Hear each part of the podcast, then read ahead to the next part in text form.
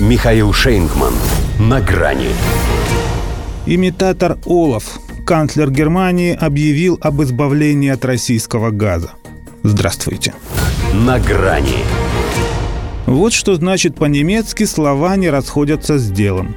Сначала, прости господи, канцлер Германии, да, Бисмарк тоже прости, объявляет в Бундестаге о том, что Путину не удалось разрушить единство Европы, а потом отправляется в Брюссель, чтобы на саммите ЕС выступать против потолка цен на российский газ.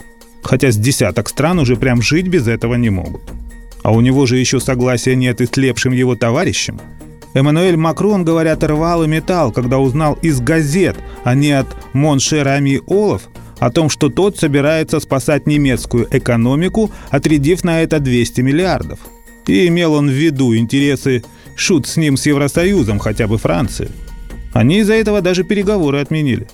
Уже переназначили, правда, на следующую среду, но все равно небывалый случай единения. Опять же, Польша со своей предъявой на триллион евро репараций. В общем, содружество банки пауков. Им бы умолять Путина, чтобы всех рассадил. Вот Венгрия, например, отползла и теперь посмеивается.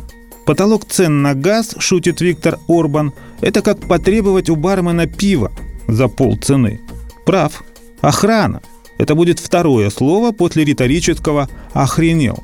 Величайшее достижение Евросоюза, а его президент Шар Мишель именно так преподносит договоренности о создании некой кассы газовой взаимопомощи, венгерский премьер тоже оценивает очень невысоко. Ну хотя бы потому, что у него-то топливо, в отличие от некоторых, есть. План же этот предписывает делиться излишками с теми, кому всегда чего-то не хватает. А таких в их шайке-лейке ожидается подавляющее большинство. Это дорого и медленно, высказался Орбан и об идее совместных газовых закупок. Если уточнил, они будут вестись по тому же принципу, по которому распределялись вакцины в период острой пандемии – а они именно так и будут, поскольку иного в ЕС не придумали. Как не придумали, чем заменить российский газ. Впрочем, тому же Шольцу думать уже не о чем. У него как-то все само собой рассосалось. Ну, после того, как сначала взорвалось. С гордостью заявил, что диверсии на северных потоках окончательно избавили Германию от этой зависимости. Правда, избавляется она еще и от экономики. Промышленная инфляция под 46% – с 1949 года такого не было, при том, что как бы не было и войны. Но главное, что Путин надеялся шантажировать нас, закрутив вентиль, однако и тут просчитался. Пытаясь выжать хоть какое-то добро из абсолютного худа, не заметил этот кусок ливера, как одобрил теракт, лишивший его страну тепла и света. Это же именно подрыв магистралей не позволил Путину закрутить вентиль.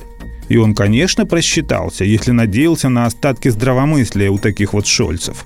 Так кичиться своей ущербностью может только трансгендер после операции по смене пола. Этим, впрочем, она не понадобилась. Раз за разом стреляя себе в ногу, они умудрились промахнуться и отстрелить чувство собственного достоинства. Жить, как говорится, будут, а вот любить... В общем, жди, Шольц. Скоро и немцы поймут, что канцлер-то у них не настоящий. Так, Олаф имитатор. До свидания. На грани с Михаилом Шейнгманом.